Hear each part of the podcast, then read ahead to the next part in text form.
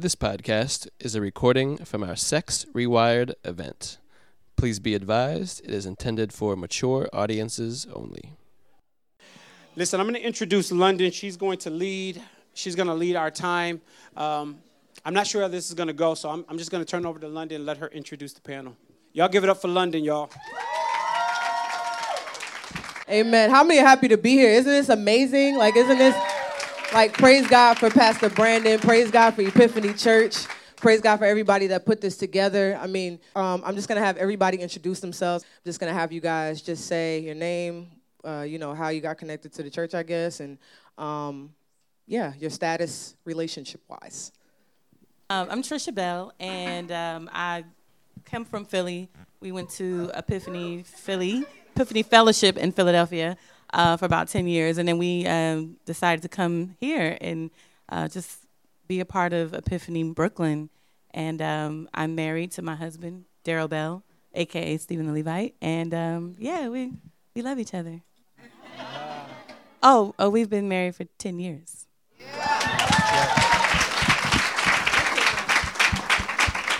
Uh, she said all the fun stuff, but I'm Daryl, and uh, like I said, we've been married, and we're glad to be here to help out. So, Hi, everybody. My name is Warner. Warner, and I'm from uh, I'm from Brooklyn. Yeah. Listen, I, I heard I heard you throw shade at Chicago and Brooklyn. You're not trying to walk out of here that night without saying. You just you you you got you you, you mad reckless. Anyway, uh, I'm from Brooklyn, and um, and uh, Janelle is my fiance. She's uh.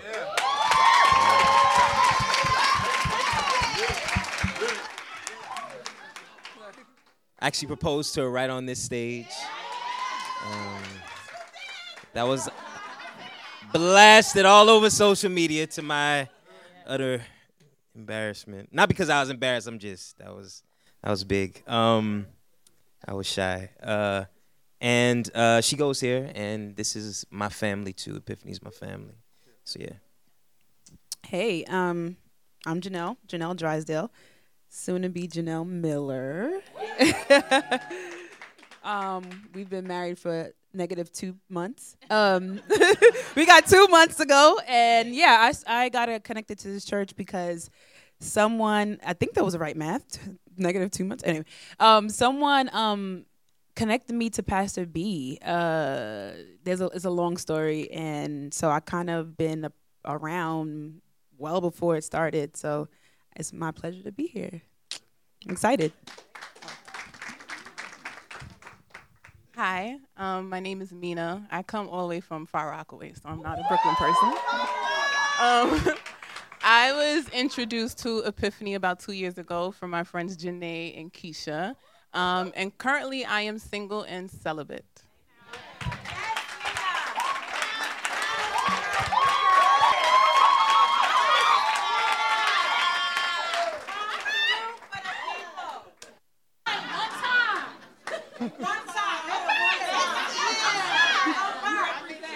Friend sat in the first row, obviously. how y'all doing? Y'all know me, most of y'all. Um, my name is Dominique. I'm from Jersey. Thank you, thank you, thank you. thank you.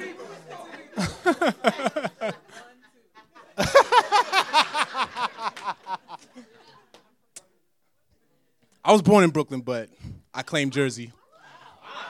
I claim Jersey. Yeah.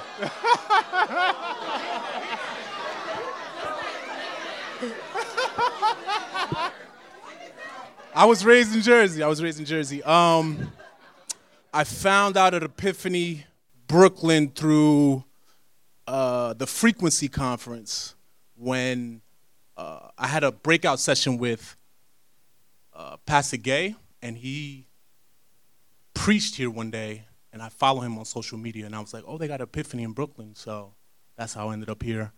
Um, yeah, that's how that happened. I am. Uh, I'm abstaining. I'm not celibate because when I get married, I'm gonna get busy.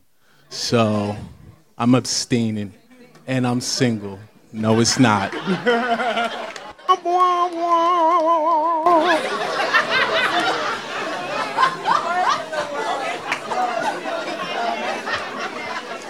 Yo. Yo, no, low key, low key. I actually wrote, you was finished, bro? Low key. I'm done. Low key, I wanted to ask um, the difference between abstinence and celibacy. So, uh, from my understanding, someone who's abstaining is waiting till marriage, and someone who's celibate is not interested in having sex at all.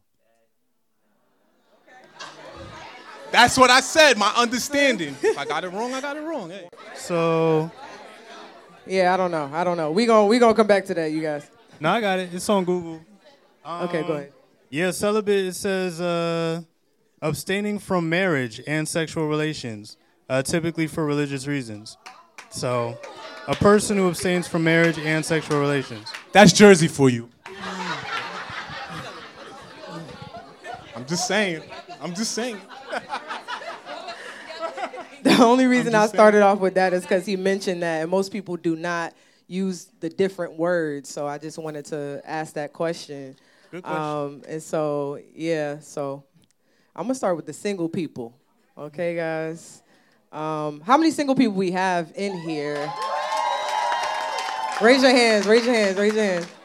It looked like it. Oh, maybe it's half and half. Wow, that's a lot.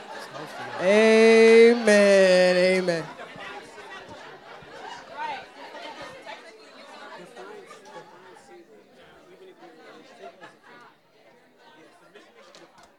Okay.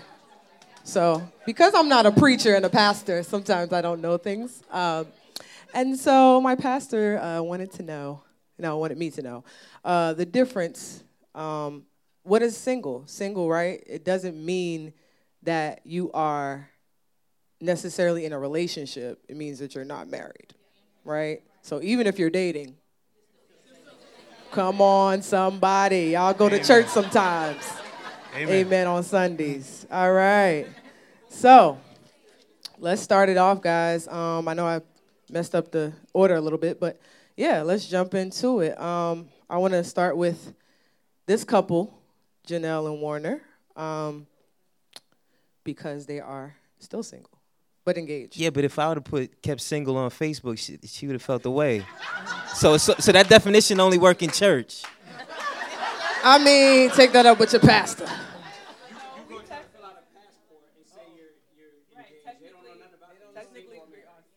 He But on said that if Facebook, you you try to fill out a way. So passport, on- if you fill out Facebook. paperwork, if you fill out paperwork, you are still single. Okay, guys, don't don't do it for the girlfriend. Just understand the clarity and the definition.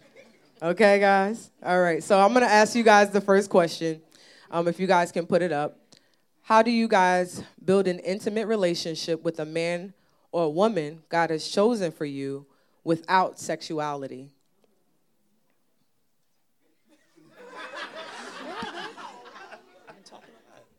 He said he's been talking a lot. All right, whatever. Um, so I can I can share what's going on with us. We are abstaining. Cor- yes, you are. You were very right, Jersey. So um, him and I, we spend time with each other. We talk. We hang out. Um, we are friends. Like we are. We were friends actually before um, we decided to start dating. Oh, okay. Yeah, yeah. I, I mean, I highly recommend. I highly recommend. Um, also, we do pray together. I think praying um, together definitely de- uh, develops intimacy. Um, we share our goals and dreams with each other. We hold each other accountable to those things. Um, what else? Like, I, it's funny. I always make fun of couples because they look at each other for the answer on their face, and I just did that. That's so crazy. Anyway, um, yeah, like I never thought, how are we going to build intimacy in this relationship? It was more like we became friends, and then God was like, you are allowed to date this guy. Um, and then eventually it just moved on. And so within that time, like I said, we just got to, we just continue to get to know each other. Um, and I think we've built intimacy. What do you think? I agree. That, would, suck if he said no. No, um, I heard this thing before. Uh, before you uh, become intimate with uh, who you pray for, to, and with, and um, so because of that, I was very intentional with praying with Janelle, um, for Janelle, not to Janelle, but definitely uh, uh, with her, and for her. And when we pray together, obviously we're praying to the same God. Um, but what it also did, um, in knowing that, is it also, because um, I'm on the road a lot and um, constantly with, you know, other context, and um, what it did is it also uh, gave me good parameters in which to not engage with maybe other you know, because and I don't know, men or women can speak to this. You know, people ask you to pray for them or pray with them and and whatnot. And and in prior relationships, that would get me in trouble because you would pray with this young lady for over amount of time, and then intimacy would come. Um, and and you guys never kissed, never touched, but there was still an intimacy because there was a sharing of, you know, desires and things like that. So so on the positive it grew us closer, but also knowing that prayer builds intimacy, it also gave me healthy parameters. Amen. Amen. That's dope. Um, I want to pass the question off to to Trish and Daryl as well. How did you guys deal with that beforehand? I mean, it's you know, y'all old now, but um, just kidding. Only only because I'm little sis, I can say that. Don't y'all try it. But yeah, how how would you guys um deal with that before you guys got married? Like, how did you guys build, you know, because I know a little bit of you guys' story, which we'll get into, but yeah. Um, we, so we initially, you know, say hi and bye, but we started to develop a friendship through working together. Um, we did ministry together, and, you know, just through that, you know, we were just, you know, he was very kind and he would ask me questions, even though I was just trying to focus on the ministry side of things. But um, he was uh, trying to, you know, build some kind of friendship, and I was like, "Don't do this because I'm gonna start liking you, and I don't want to do that." But um, but you know, it was good because he, you know, he was very intentional about just asking me how my day was and stuff like that, and from there, just continued to build into a genuine like friendship. Yeah. Um, yeah. I mean, it was just a friendship, and it birthed from just being in close proximity and getting to, getting to know one another, and um, you know, it just turned into what it is now. Um, it was just a natural uh, progression, um, and I think I think it's key to see that. Um, like that's the same way that God develops a relationship with us. It's a progressive revelation. Um, you look at the Old Testament, and there's a lot of stuff that they didn't know about who God was because they hadn't gotten to the law yet. They hadn't gotten to Jesus being in flesh yet. They didn't know that he could be a, you know, a hypostatic union. They didn't understand a lot of things. So like throughout history, God has been revealing himself in a certain way, part like piece by piece. And um, that's the way he develops his relationship with his bride. And so it's necessary for us to take our P's and Q's from him. The way that he engages his bride is the same way that we're supposed to engage our spouse to be, the same way that he engages his spouse to be. Because technically the church isn't married to Christ yet. Um, so um, oh, and I'll add this too. This is extra. Um, they call it the Book of Revelation because like God hasn't fully revealed Himself until that point. Um, so the same way that we wait until after consummation to fully reveal ourselves, God waits until the until the consummation of all things to fully reveal Himself. So, um, so He. See what I like, though? You understand? That type of talk just be yummy. So all, all, all that to say, all that to say that even God, even God demonstrates purity for us. So it's not something we have to look to each other for. It's something that we can look to the Bible and look at God's example for. So can we just clap for his theology? Like, huh? Listen, y'all got to get in y'all word because some of the words was like hypostatic union. I was like writing it down, like I don't know what that means, but I'm gonna study that later. You know what I mean? But um, one of the, the biggest things is like understanding that just intimacy is not only sex, right? I mean, most of us are collegiate in here, but like a lot of people don't understand that like that's not the only way to build, guys. That's not the only way to come become one, you know, and really you're not becoming one really until you're married anyway. And so let's just go through the steps. Let's not rush into anything rash, guys. Okay?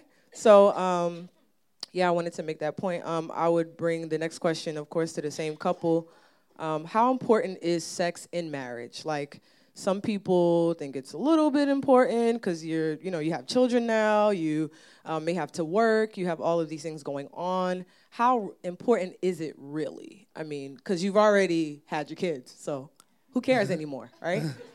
Obviously, I'm playing devil's advocate because I got on these pink pants, and so yeah. Um, so I, I've heard the I've heard the analogy like people think it's the icing on the cake, but um, but in actuality, it's the eggs in the cake. Like it holds everything together. Um, so.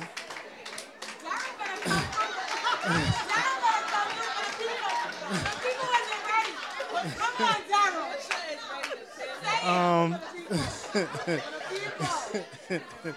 um, like you wouldn't biblically biblically you couldn't call it a marriage unless there was sex in place because it becomes marriage the moment you guys have sex. Consummation is when the when the when the starting line officially is as far as the bible's concerned. Um so there like marriage and sex it's like the same thing you know even to the extent that like there's passages where he talks about um, oneness with uh, with a whore and stuff like that when he's talking about uh, you know um, promiscuity outside of marriage. He's talking about the idea of oneness, um, even though there's no ring or any vows involved. So um, so yeah, so they're kind of like it's hard to separate the two as far as God's concerned. They they're like one comes with the other. Um, not only that, but I think specifically as a male, when I think about Proverbs 5, it talks about like Solomon basically suggests like don't run to the adulteress, run to your wife. You know what I'm saying? So like it's it's like a nece- like God's given us the passions. Like he compares it to drinking water. Like you need water. You know what I'm saying? Like it's something you were born to do. Um so like being in a marriage where you're not getting any is like being like thirsty and just being like, I'm sorry, but the water fountain's closed. You can't have like it's it's like a trap. you know what I'm saying? So um, I mean, and there's certain situations where that happens. That's necessary, and I get it. You can live without it, but um, but if you're both able, um, it's it's very necessary. In fact, um, Pastor E once in a in a sermon said, uh, basically, sex in marriage is like spiritual warfare because the opposite is true in Corinthians, where he says, uh, "Don't defraud or keep it from one another." unless the lest the enemy take hold. So like when you're keeping each other from marriage and it's not something uh, from sex and it's not something you agreed upon for a certain amount of time, that you're actually making room for the enemy to come into your marriage and ruin things. So so sex in marriage is not just it's it's it's for the intimacy of the marriage. It it kind of a fit it makes the marriage official in some ways, and not only that, but it's spiritual warfare because you're fighting off the enemy by keeping each other satisfied and from running to other people or to other things to find satisfaction for a God given desire. So.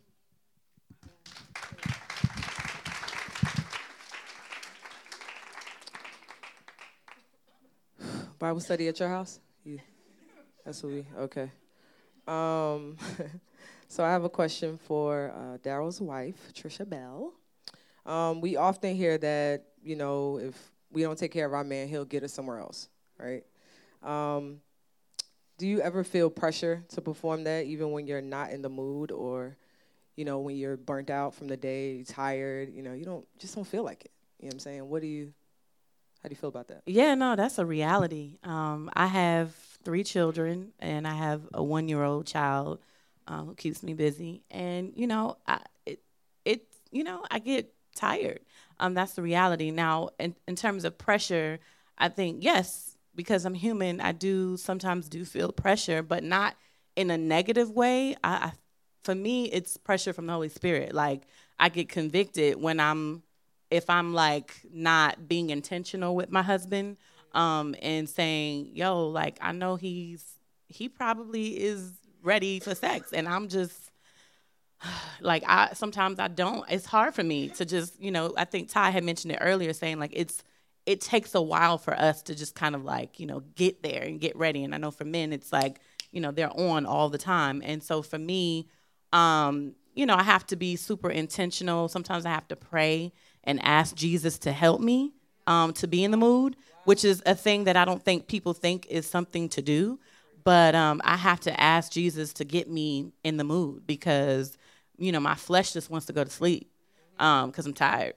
Um, so so yeah, it's a, it's a reality, but you know I don't feel um, from my husband at all that like he's forcing me or anything like that. Um, and it, I normally I want to please my husband. I want him to be satisfied by me because like we already said, we know the reality is if your husband isn't getting it from you, he he may his eye may wander and that I don't I don't want to tempt my husband like that. I don't want him to even feel like that's, you know, a thing for him to have to do.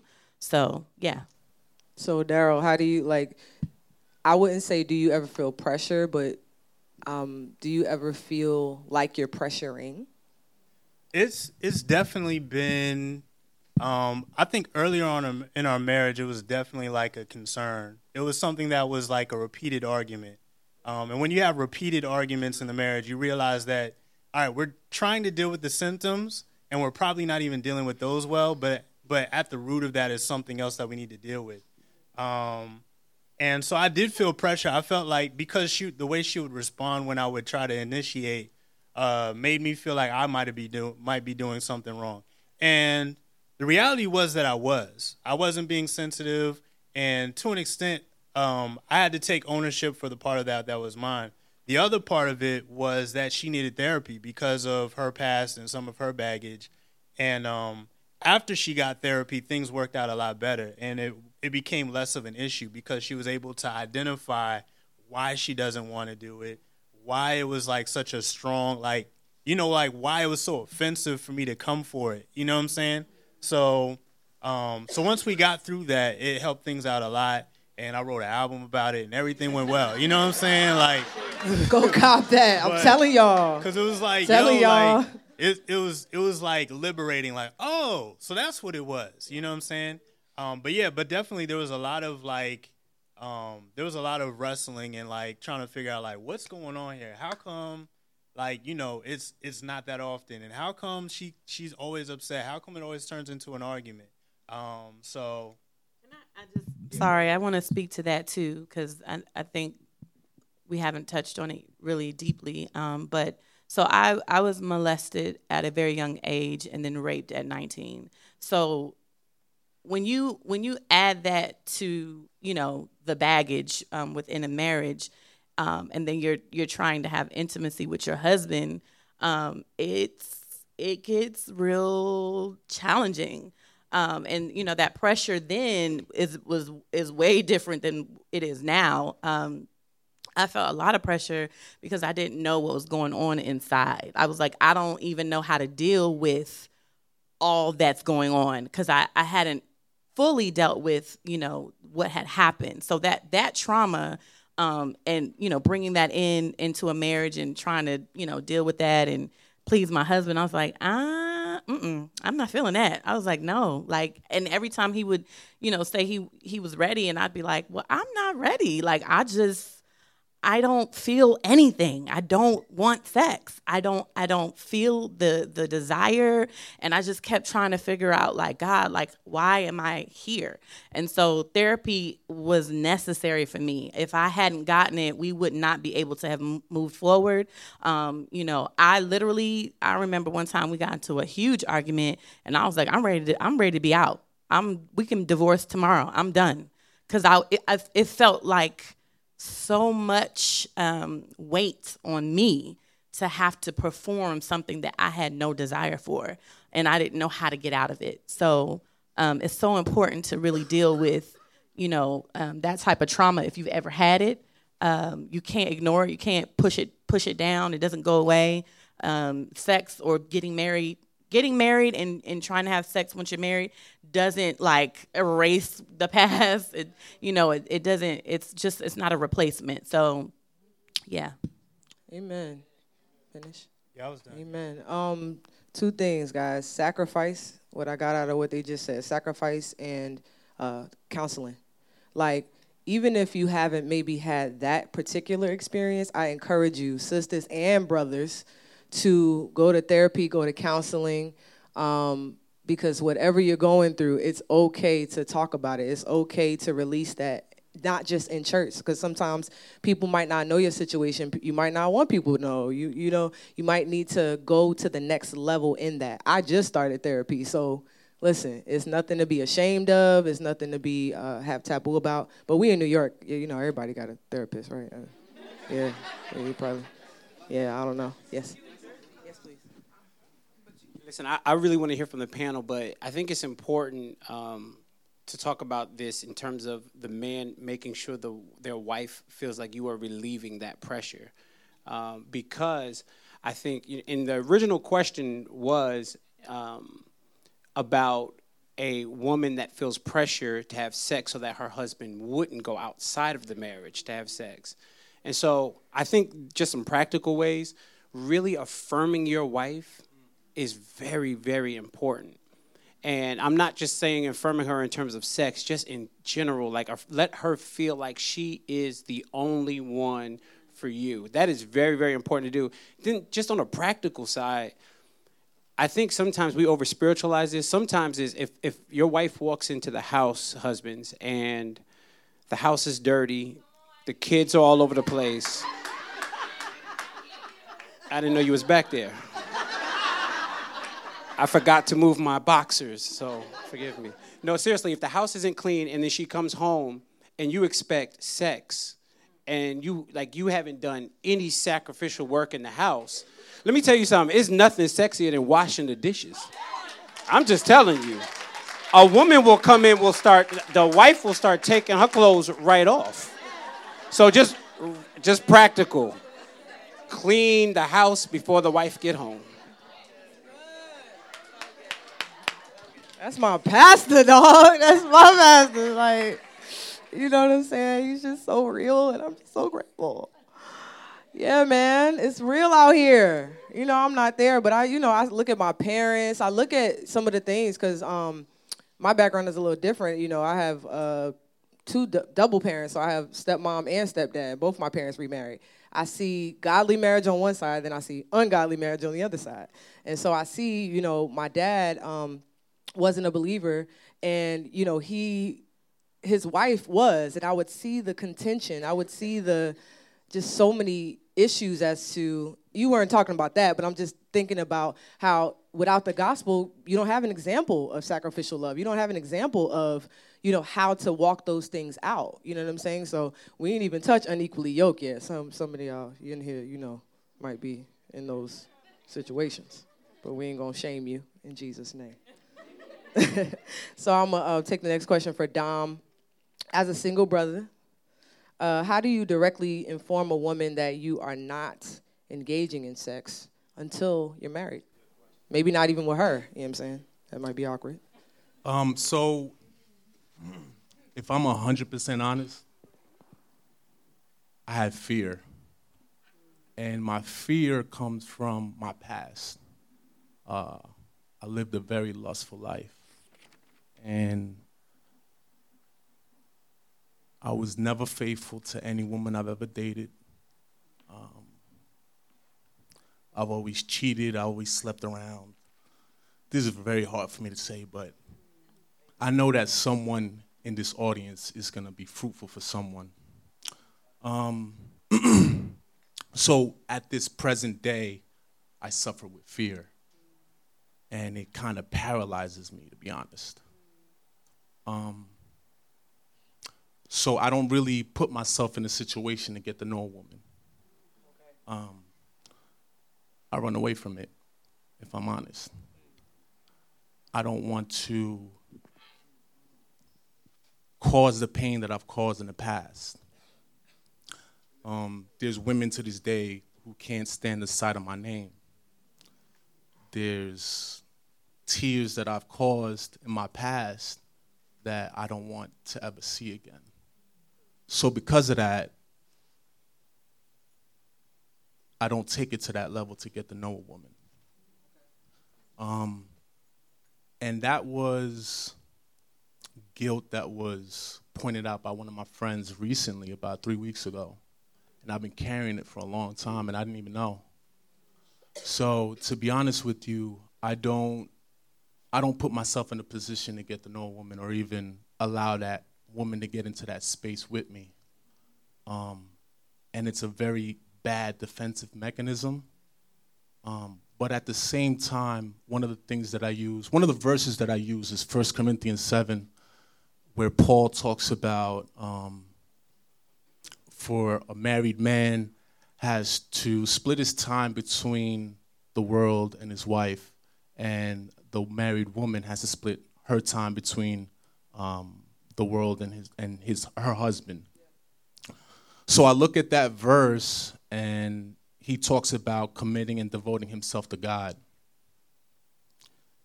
Ever since I moved down to Philly, I've been so busy with ministry. Um, we have an urban apologetics group getting started. We have a prison ministry we're working on, and also have a men's group. So I really dive myself into that scripture, and I just find peace in that. But at the same time, I need to deal with the guilt that I'm carrying from my past so that it could alleviate me and I can move forward so that I can date, so that I can get married. And I know that. Um, but um, but yeah, that's that's the crippling effect that I'm carrying around the sin from my past. Um, so I don't really have that that problem to be honest with you. Okay. So we're working through that. We're working through that. I'm currently working through yeah, it, yeah. We're working through that. And ministry is a great way. Amen. It could be a lot of other things. So praise God that you're, you know, building the Lord's church in that time. You know what I'm saying? Counseling. You know what I'm saying? Ain't nothing wrong with that. Um, can I? Yeah, I want to one of. Testing. All right. Yeah, yeah, yeah. Thank you. Um, now one actually, um, Dom is actually on the money with a lot of that. Um, because even as I guess a, a still technically single person, um, which actually which actually makes it a little easier because you know when you tell someone, listen, I got a boo, you know, not many, but you know, it's good women or women that you know aren't trying to be home wreckers. They'll they'll you know they'll, they'll let you be. But um, but before I was single, um, I'm, before I was in this relationship that I'm single in, when I was single single. Carry the one over the two with the.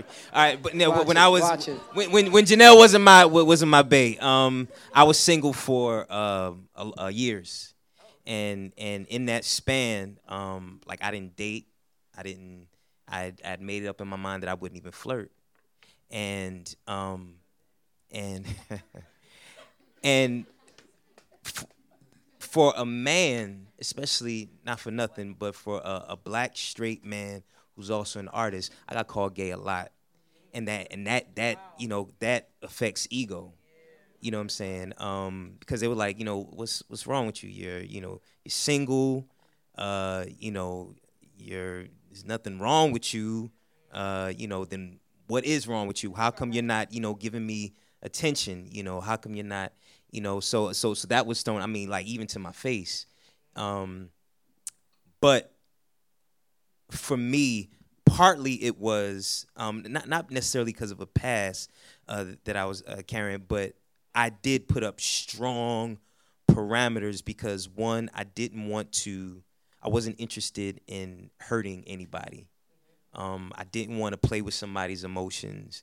Um, and not because I'm, you know, not for some overly. I would, I would, I wish I could say for some overly noble position because I was, you know, very a noble brother. But honestly, um, a lot of it had to do with I knew that if I had a bad name, like if I if I continue to like leave trails of hearts, you know, broken hearts, or if I did that, that would reflect on me. And and also like I I, I covet peace. I knew that that would be a surefire way to get nothing but drama in my life, and I didn't want that drama. So for me, it was worth it to be like, nah, just build. Like I even, and I, I don't have it now, but I used to wear like a ring on my finger, um, just to kind of, you know, keep. And you know, and and and people would still ask, you know, yeah, sorry, so are you married? I'd be like, no.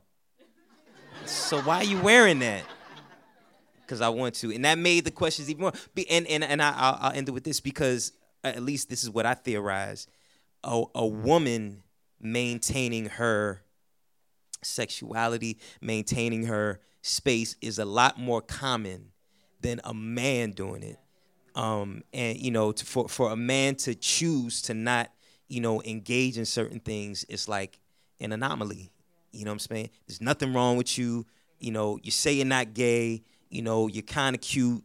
You know, you ain't got no. You know what I'm saying? And, and all these things. You know, so it's it, you know why you should be trying to smash. Like like you should be trying to you know at least. So um, yeah, man, it was uh, to, to, to borrow from Dom. It, it, was the conscious choice to run away, or or or rather put uh, you know barriers. But but I, will say this, and this is the really last thing. What what came to me because I was getting accused by a lot of the women in my life that I was being mean to them because they they they saw my parameters as me being mean to them, um, and it wasn't that, and and I and I didn't want to come across as I was being mean, but I didn't know any other way to listen, man. I need to protect my heart and yours, even though you don't think I'm protecting you.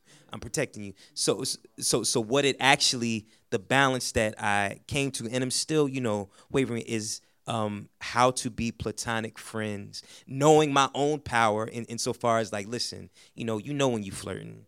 You know when that hug is a little extra longer. You know, you know when that glance is a little longer. You know, understanding my own power and being sure that I'm doing all I need to do and not worrying if they do mistake kindness for flirtation and even checking that, you know, like trying to really but but but being um intentional with that because I also don't want my sisters um and, and I mean, you know, my sisters in the Lord to to not engage in platonic friendships with brothers. Um, because you know they, they need that just as just as much as men need to have platonic relationships with women the end.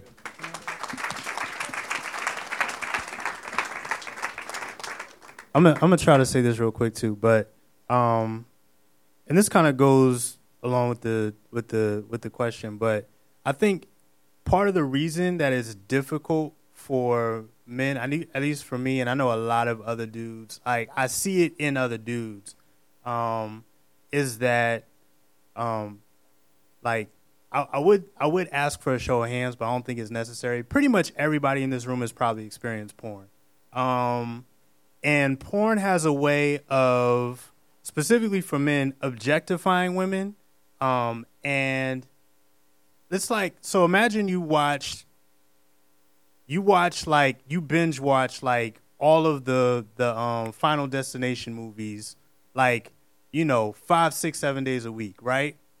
Eventually at some point you're going to go into life and you're going to start expecting bad things to happen wherever you go, right? Well, that's what porn does. Porn makes you go into life and expect every situation to be sexual. Um, so like, you know, so you you meet somebody, you see somebody wearing a short skirt, you're waiting for the wind to blow it up. You know what I'm saying? You see somebody wearing, you know, uh, you know, in a schoolgirl uniform, and automatically that's what you're thinking about porn. You see some like so it sexualizes almost everything you see because there's porn that sexualizes every situation. Um, and so when you meet a female or or a woman or whatever you want to, you know, um, like it it it makes it difficult for you to walk the line between uh, a relationship that has sexual intentions and one where you're honoring her as your sister.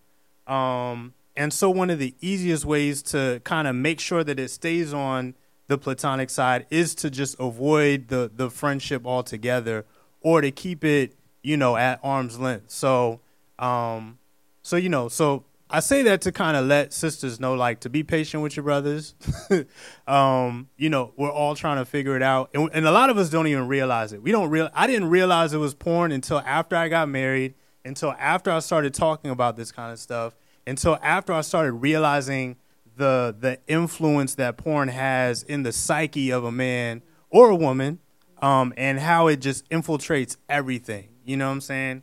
Um, so I think that's something for us brothers to consider. How much is porn influencing the way you see your sisters, the way you see women on the street? How much is it influencing, um, you know, everything that you're doing as far as sex is related and relationships are concerned and you know start to you know repent and uh, you know rewire your mind to think other way other ways about our sisters. So Amen. Can we clap for that segment? Because all three brothers shed light on something. Yes, sir.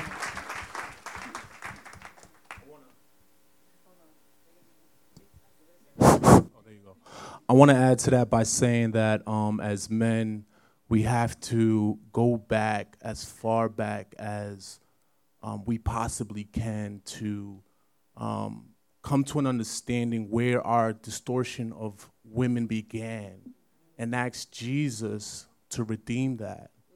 Because you may have had someone speak into your life at an early age, at a young age, and tell you um, what manhood is just sleeping around with a whole bunch of different women.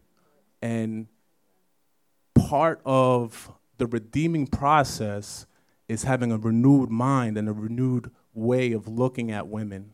And I had to go through that process.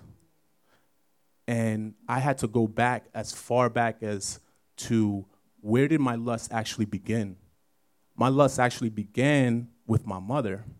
The fact that she rejected me growing up and the fact that she didn't love me I went to women and searched for it through them.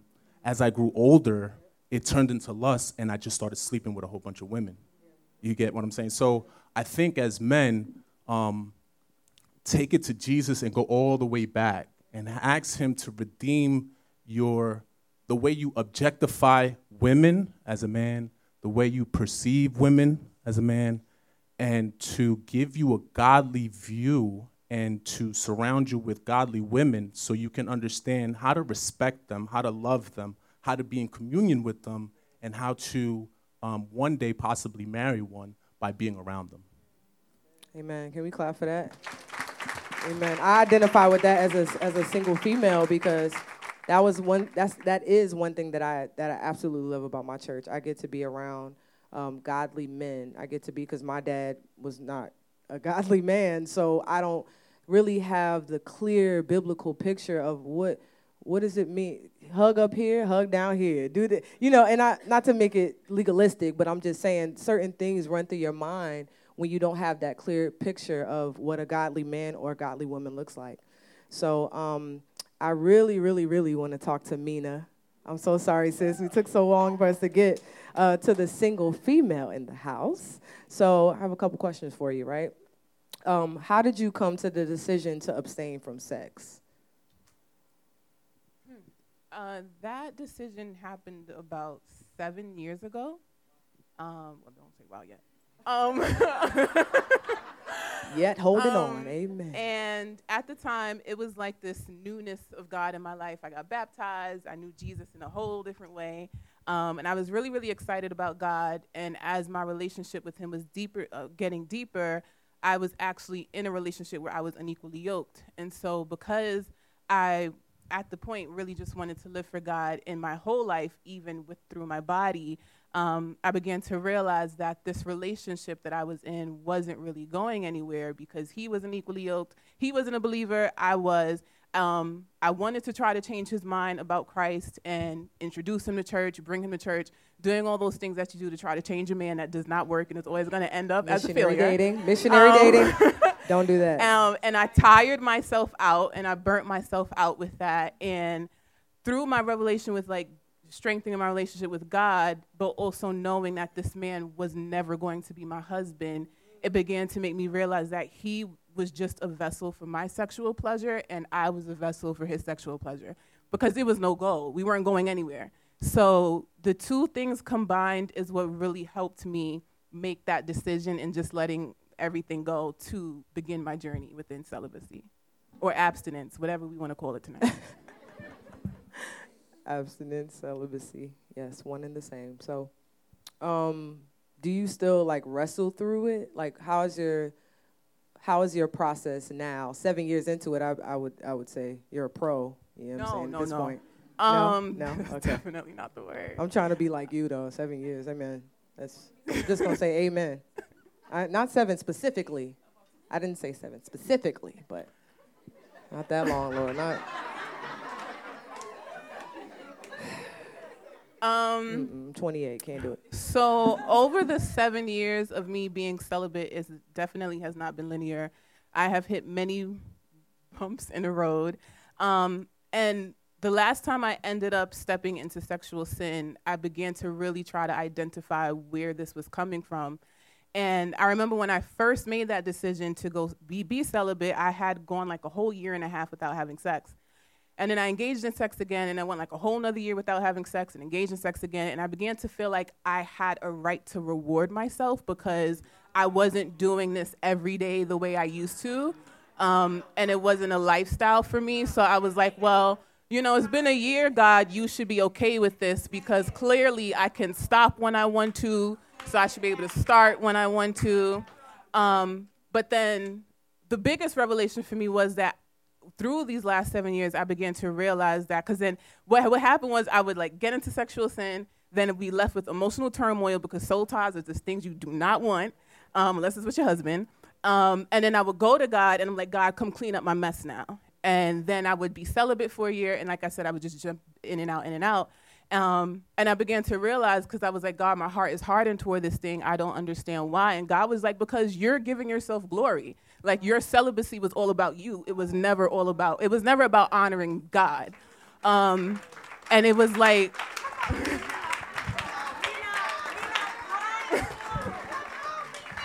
um, it really became this thing where I felt empowered. Um, and I felt like I had a right over my body, and I'm starting sex when I want to, and I'm stopping sex when I want to, and I'm getting rid of these dudes whenever I feel like it.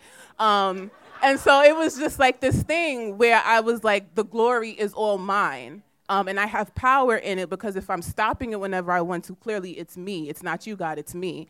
Um, so that probably had to be the biggest thing that I wrestled with because I just realized that through the act of celibacy, um, I realized that I wasn't really trying to give God glory. I was just giving myself glory through the whole process. So that is something that I have to keep in check. Um, and I kind of want to like jump into the previous question I was asked for Dom because like even now as a celibate woman who is trying to be married one day, it's like I have this fear now because of my past experiences. Like, is this even attainable for me? Because every time I've, I've started it, every time I've stopped, I've started again. And I've had men tell me that you're never going to not have sex. Like, I know you. We've done this so much that I know your character. You cannot abstain from from sex till marriage and i think that is my biggest fear because and i think this is also i've never been with a man who believed in christ so obviously staying away from unequally yoked relationships is the number one factor but i also have this fear now that when i do start dating can I can I trust that I'm not going to go back to the things that I used to go to? And I think that that is my biggest struggle right now, even as a celibate person. Shout out to the panel and their honesty. I'm gonna try not to talk too much in between so we can get through. Uh, the last question is for Mina again. Uh, how have you been able to stay committed to not being sexually active? Don't answer that yet because I want to say also with what um, Warner was saying about putting certain things into place. Like one of the things um, I've had sessions with Pastor Brandon before, and like one of the things he he's reiterated and has made very clear is like yo, what steps have you taken to like block sin? Like, what are the things that um, those parameters, like you talked about, what are those parameters that you set up around yourself, not necessarily to, um, you know, keep the opposite sex out from getting to know people, but like, how do you block those things from sin? Um, for me, it's really about identifying what my triggers are. Um, whether it be something I'm watching, listening to, conversations that I'm having. Also, knowing my history. So, do I need to delete people off social media? Do I need to block people? Do. I need to look through my contacts and see who I can call if I wanted to get some? They'll be available. Do I need to remove those numbers from my phone? Um, and that has been like a just like shedding away all those things has been definitely a process. Do I struggle with lustful thoughts? Yes. However, for me, like even Todd was saying, like who wants to just sit there thinking about sex? I'm gonna go and I'm gonna get some. So it's like I know that I have to to when that time is happening, I've noticed that it's always during my idle time. And it's like God is like, you could be productive right now, but you're just sitting on your couch thinking about sex when you have mad things that you need to do. You probably need to be checking emails, you probably need to be praying. There's a lot of things you need to do, and you literally sit on your couch just thinking about sex. Like, how fun is that? So I think that def. I mean, That's for real. a little bit fun. But Um, not for me. Which is not for me. Um, but I mean, I know not go that- that far. um, but yeah, it for me is just really putting up, um, putting boundaries a lot around a lot of the things that I have that I know have influenced me in the past. Amen. Can we clap it up for the panel?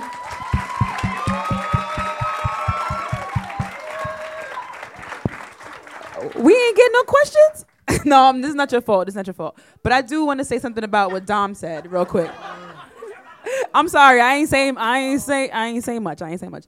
Um, Dom talked about earlier. Um, he said something about how it's your fear. You said it's your fear of women not going back into that, right? Into that, um, in that place you were before. Correct? Please correct me if I'm wrong. Um, it's not like f- it's guilt. That's really what it is. Right. It's and guilt. And so for me, I I had like a flip side to it in that I didn't engage with men because I was scared to get hurt again. And I think a lot of women, and this may not be sexual, but the hurt came from sexual activities that I had in the past. Not only sexual activities, but just um, incorrect con- uh, connections and soul ties, and you know, this is my husband, but not my husband type of um, connections. And so I remember one time the Lord um, was showing to he was showing me that. Um, oh, I got the music.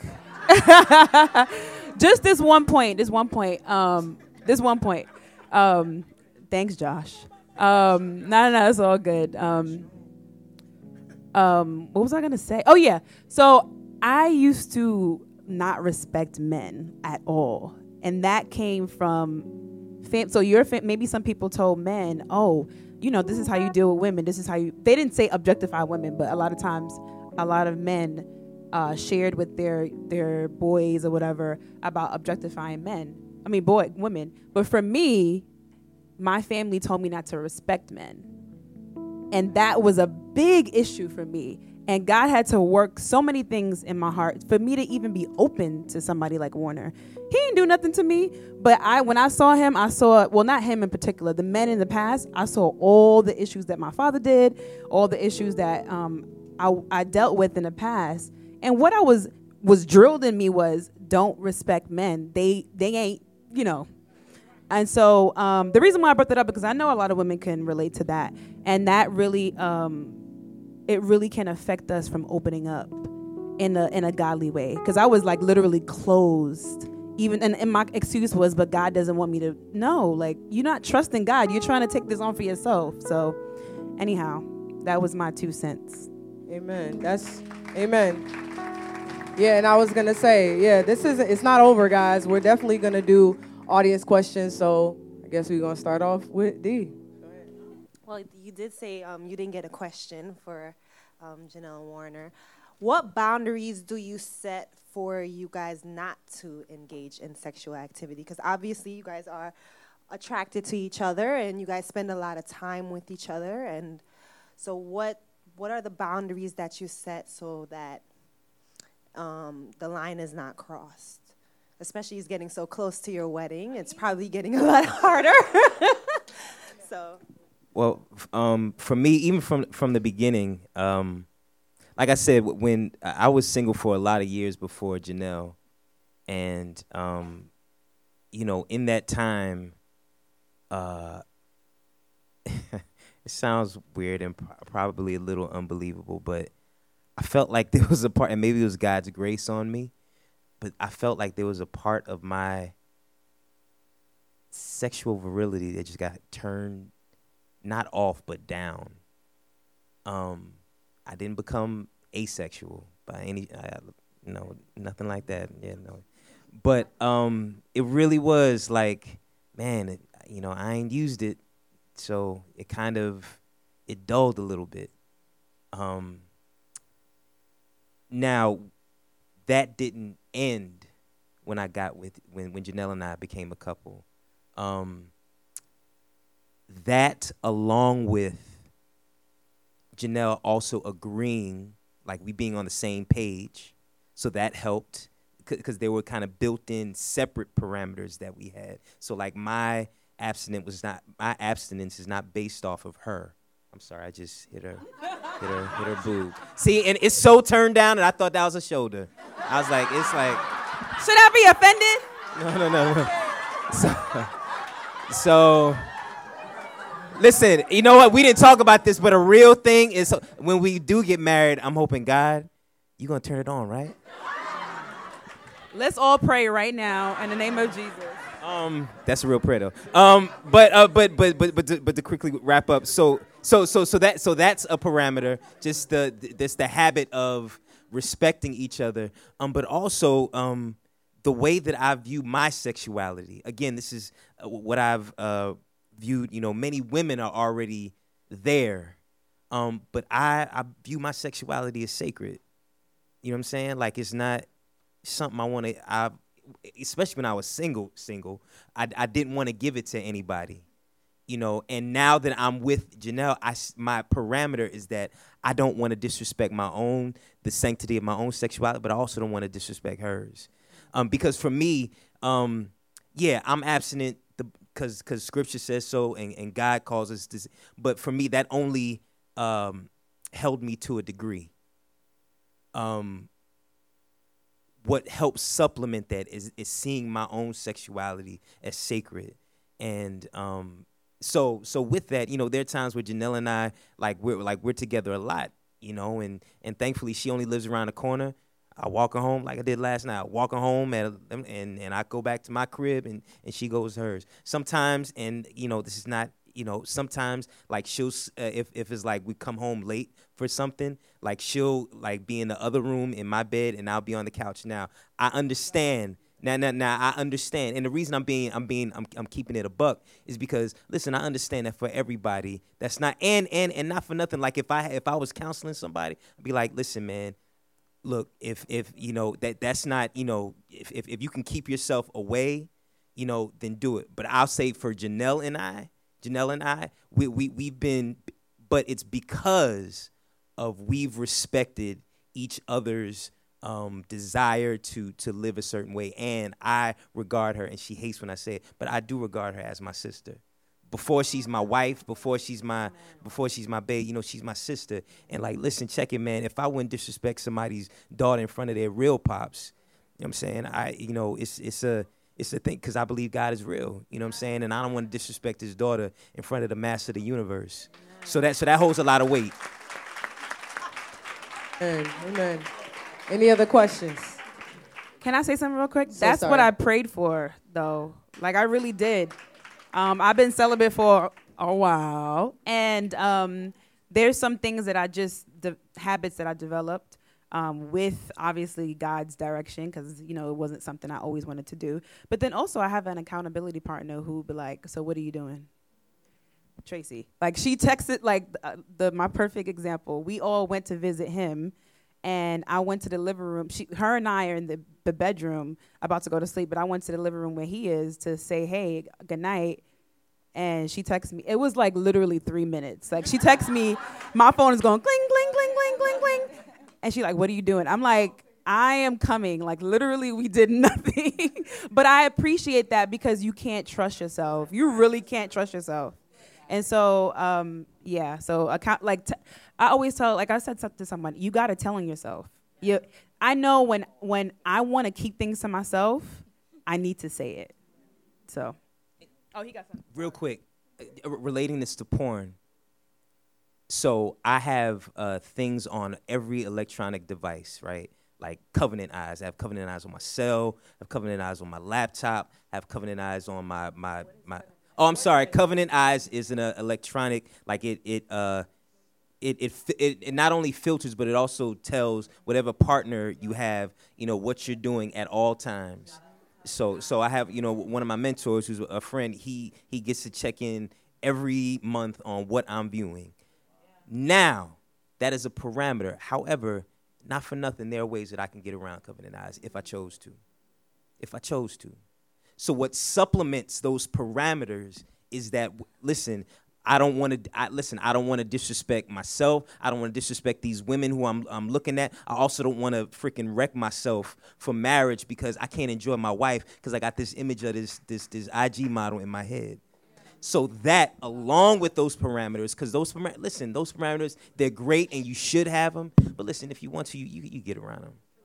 If, if you don't have some internal, like, listen, I'm choosing not to do this because I don't want to, you know, sully myself, then, you know, if you don't have those, then eventually, you, you, you know, you're to fall. But I wanted to say that. Can I add to that real quick? Um, super quick.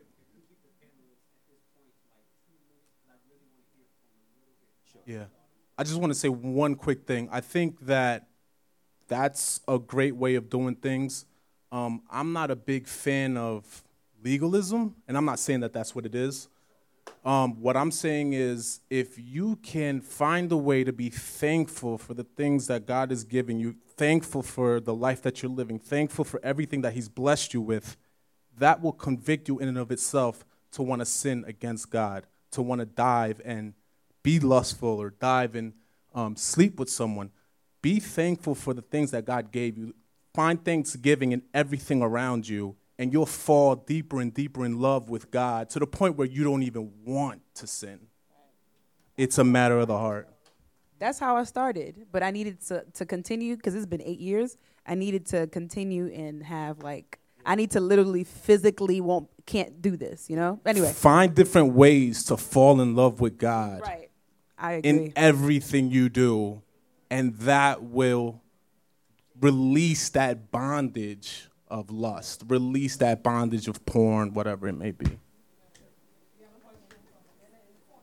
Hey, so my question, um, I think Warner, you kind of touched on this, but really for everybody, hey, um, I guess in your you know stage of whether it's single, engaged, married, um, I guess what vision of of sex has God given you that's really allowed you to experience uh, or anticipate the abundance of like obeying that command of glorifying God in your body um, by you know honoring your abstinence or having a bunch of sex? Like what's the vision that's god's given you that's allowed you to experience the abundance of sex at the stage that you're at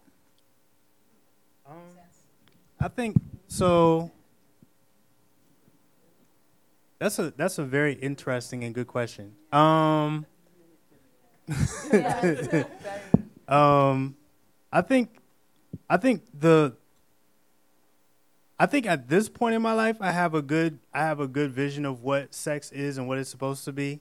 Um, I see it as um, like I think there's a lot of I I have, I have friends that call it worship, not be not in a spiritual sense, but in a sense of like it's similar to worship, um, in in the way that you kind of express joy, and it's something that you do towards God to to an extent, um, but also something that you know you experience with your spouse. Um, and like I think I think a lot of that comes from being in the scriptures and stuff like that. Um, I think another part of that was rooting out what parts of what I understood about sex came from porn. Um, like I've talked to other people about how, um, again, porn makes you expect certain things. Like, um, there's certain things I don't. I feel like this isn't this isn't a place where there's things that are off the table, but some stuff is just gross, and I don't actually want to say. Um, but there's certain things that happen in porn that I can't imagine anybody naturally coming to the conclusion like, "Oh, this would be fun. Let's try this." You know what I'm saying? Um, some stuff is just weird and gross, and you know, it's just totally an outside idea infiltrating your mind and telling you, "Hey, you should try this because it looks good on film." You know, um, and some of that stuff I had to root out and be like, you know what? Do, why do I want to try this? Like, did I get that idea like internally? Is that something um, that I wanted to do, or is that something that I naturally just have a desire to do?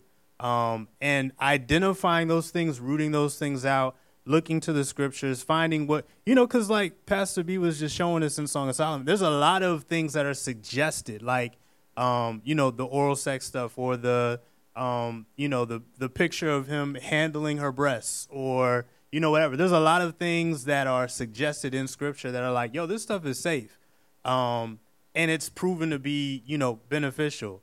Um, so like finding those things in scripture and you know again getting it from your spouse. Like what what do you like? What don't you like? Um, that's major. I'm glad they talked about it. Like having that communication where you can identify. It's it's sanctification. It's literally sanctification. Growing in your ability to please your spouse in the bedroom um, so i think all that to say that the gospel has been the major part of helping me understand what sex should be in, ma- in marriage like the gospel applies to everything. And I think that's where we fall short. I think you're growing in your Christianity when you learn other things to apply the gospel to. Uh, I think a lot of our biggest issues with the church right now is that there's parts of the church that aren't learning how to how to apply the gospel to racism. Um, and so we're like, how can you call yourself a believer? And I think a lot of us do the same thing with sex. Like we don't apply the gospel to sex, and we we're we're we're, we're, there's gaps in our Christianity because we don't think that way. Um, so, so learning to apply the gospel to sex is what gave me the vision that I have now for, for sex, and I think that's why I can enjoy it the way I do. Amen. We have time for one more question. I want to get over in this area.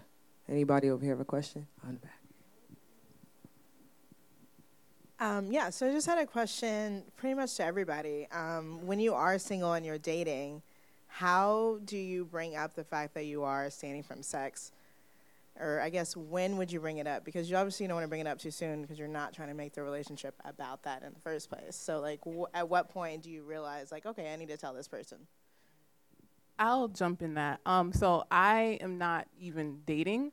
However, my vision for that is I feel like because I am not trying to be unequally yoked again, and I'm trying to date someone who is Christ centered, then I kind of feel like I should be able to tell you from the jump that I'm not I'm not having sex until marriage because I kind of have the expectation that if we believe in the same God and we're reading the same Bible, you should have the same views too.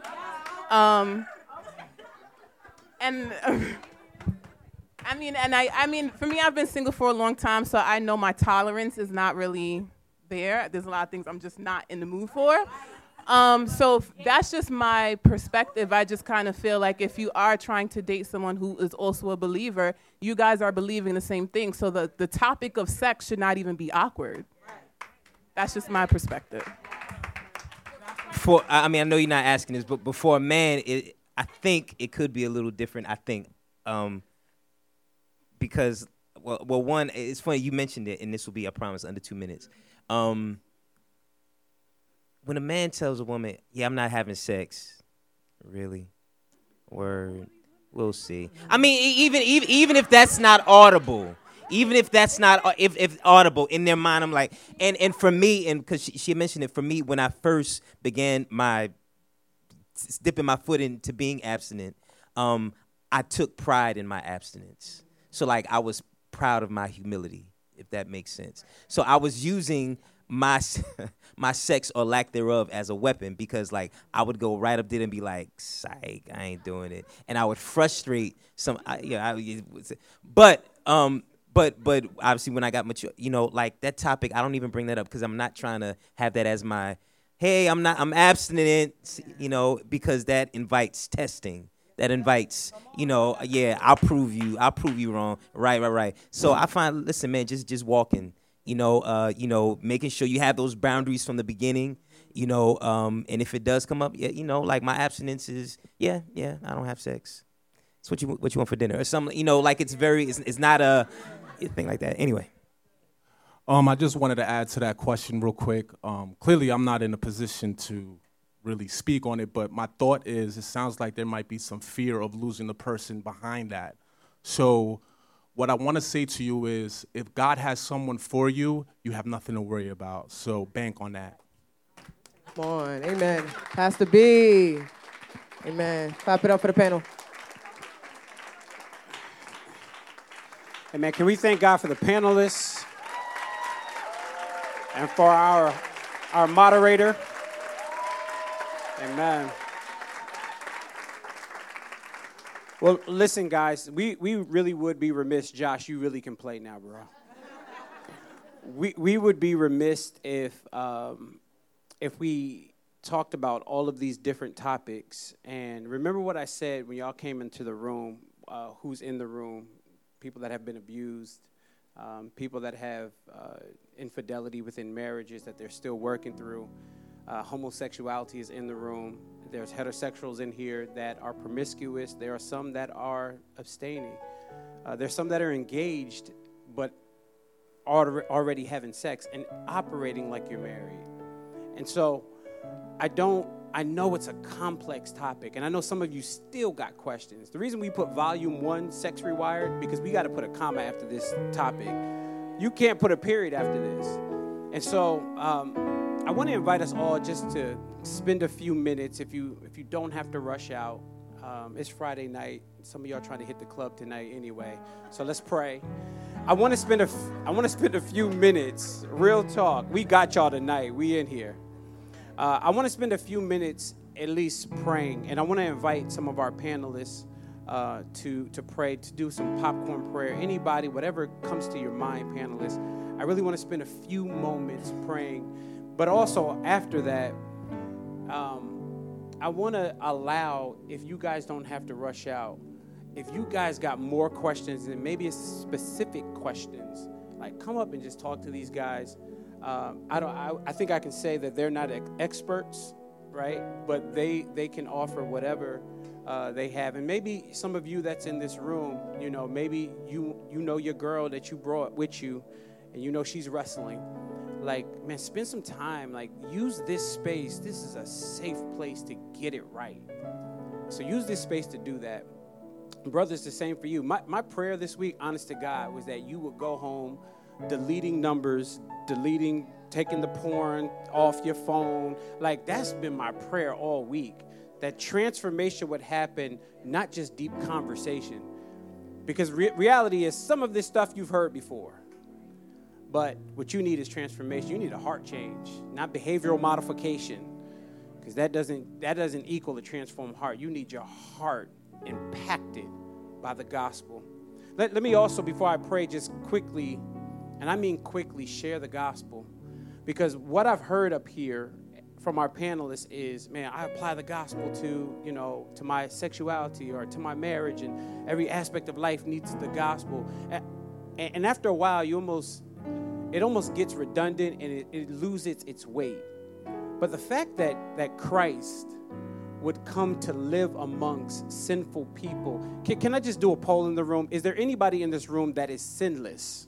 Anybody? Like you have no sin?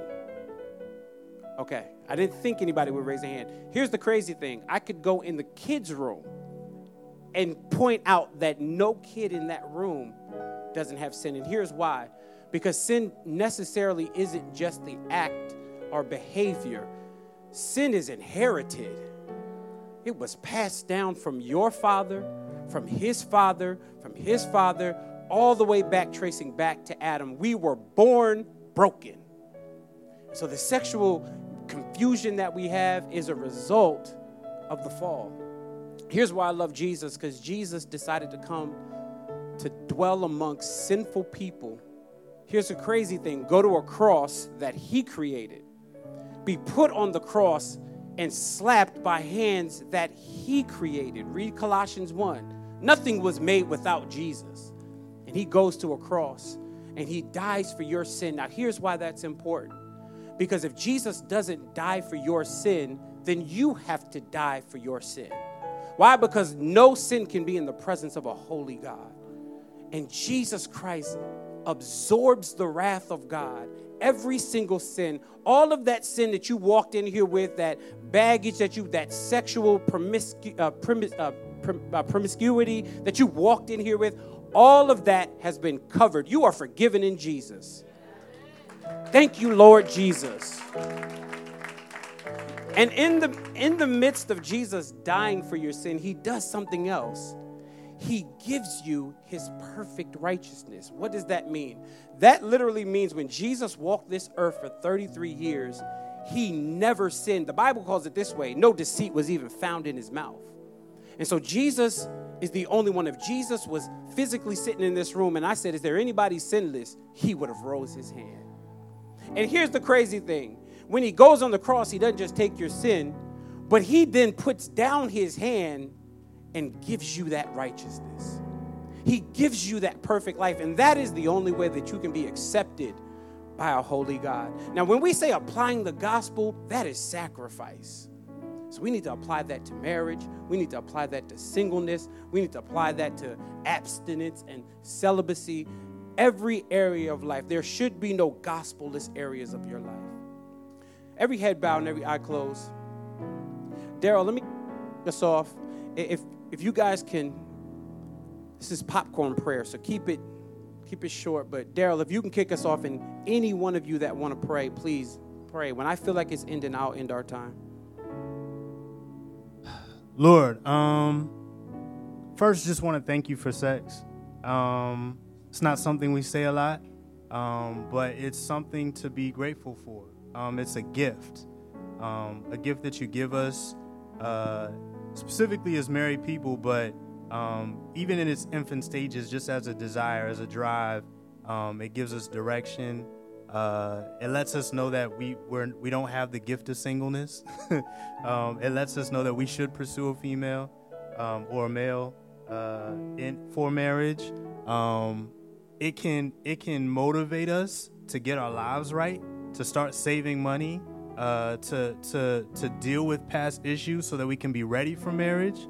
Um, it, it, it has a lot of benefits that you know have been demonized by uh, the church in some ways. So um, so we thank you for sex. We just thank you that it's it's something good. It's something you created. It's one of the first commands that you gave us as a, as humans, um, and it's it, it has its benefits. And I, I thank you for this this meeting, uh, an opportunity to uh, speak as um, the church, your your representatives. Uh, about the, the issue that the world wants to talk about but doesn't have the authority to speak accurately about. Um, so um, help us to continue to fill that gap um, as, as the church. Thank you.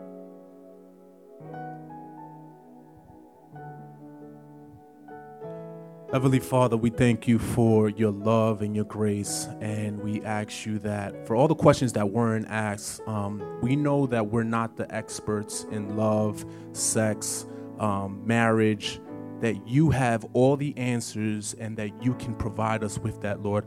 Lord, I pray that um, the people who weren't able to ask the questions, the people who are dealing with things, people who are unsure about uh, their sexuality or dealing with their um, sexual sin, that they come and they search you, Lord, that they come and search the scriptures, that they come find solace, grace, and your love and mercy waiting for them, Lord, through the scriptures and in prayer, Lord. We ask that you deliver them, Lord. You, we ask that you restore their view of women. We ask that you restore their, their view of men. And we ask that, Lord, um, you just be um, gracious upon them and that their heart be open to what you have to speak into their lives and have um, a heart for you, Lord. In Jesus' name I pray.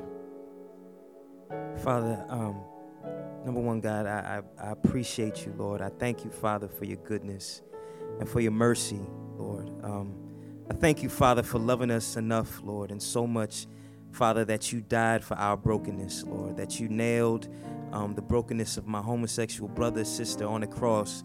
Lord, you, you, you, you nailed the brokenness of, of, of lustful thoughts on the cross, Lord. You, you, you, you, you, you nailed the brokenness of of, of promiscuity, Lord, or or or um, or or uh, uh, being uh, uh, sexually abused, Father. You, you you nailed it to the cross, Father.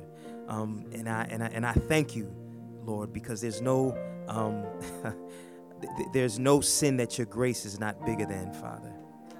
And I appreciate that, Father. I appreciate that. I appreciate that for everyone, Lord, and, and I appreciate that for me. Father, we thank you for your love, Lord. Um, we thank you, Father, that you are love, Father, so that everything you do, correction and comfort, is motivated by love, Father. We thank you for it, Lord, and we thank you for this evening, Father. Um, continue to, to minister to us and talk to our hearts.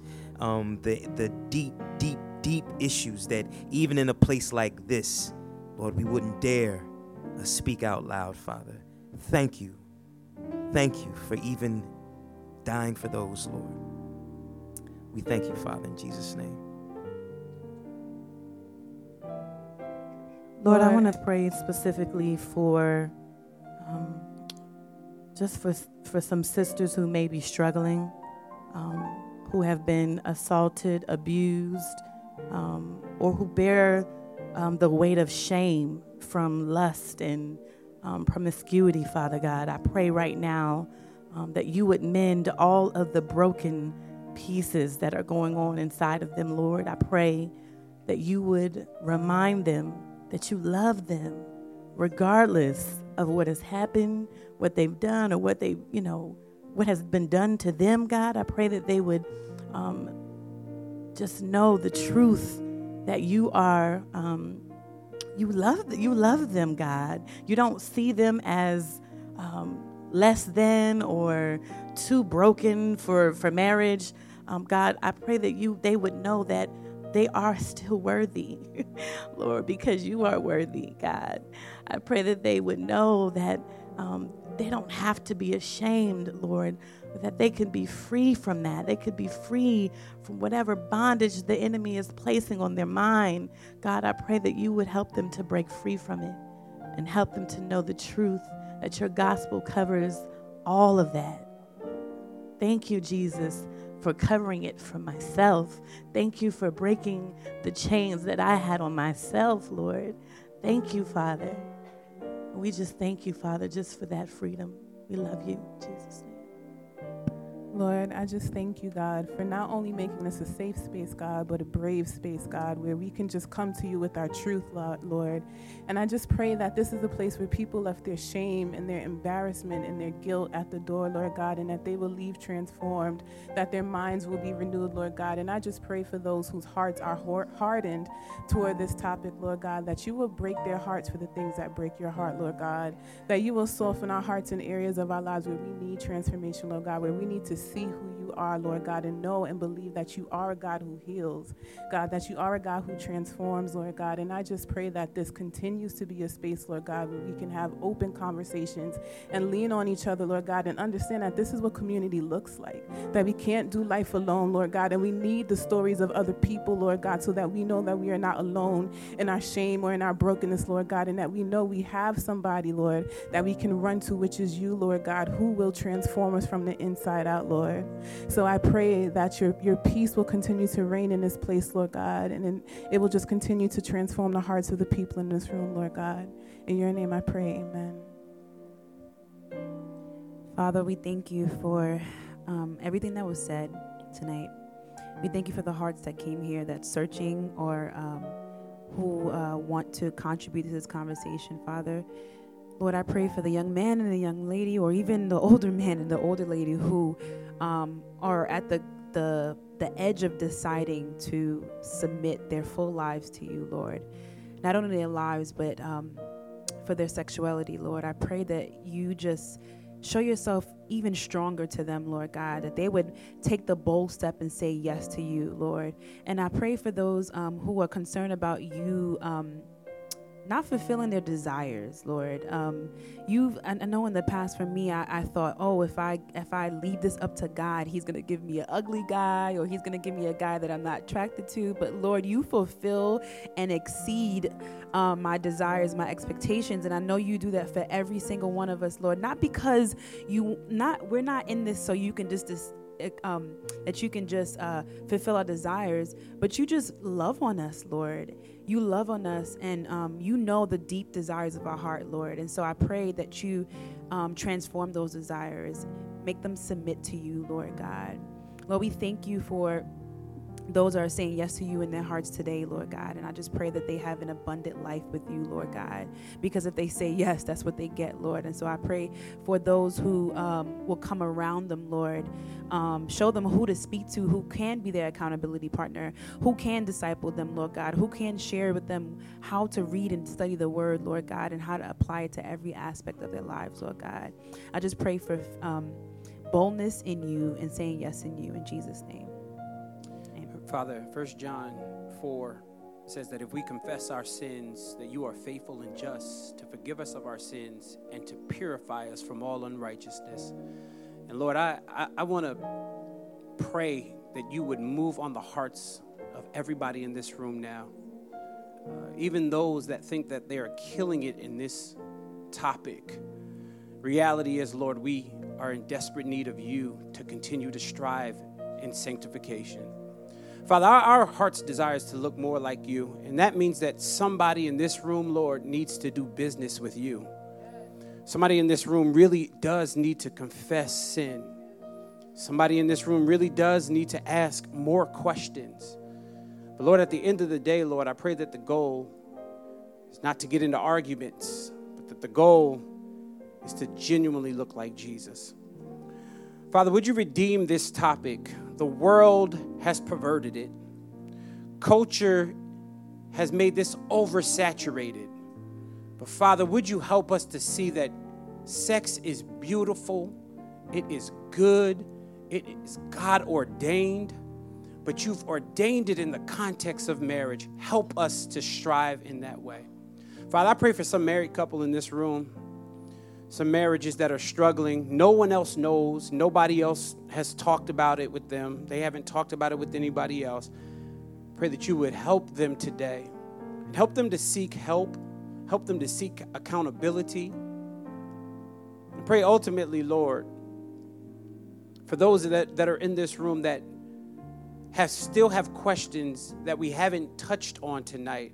I pray that you would help them to realize that we're not their advocate, that we have an advocate with the Father, that even when we didn't ask the question at Sex Rewired, we can ask you. And there is no time of night that you won't answer because the answers are in your word.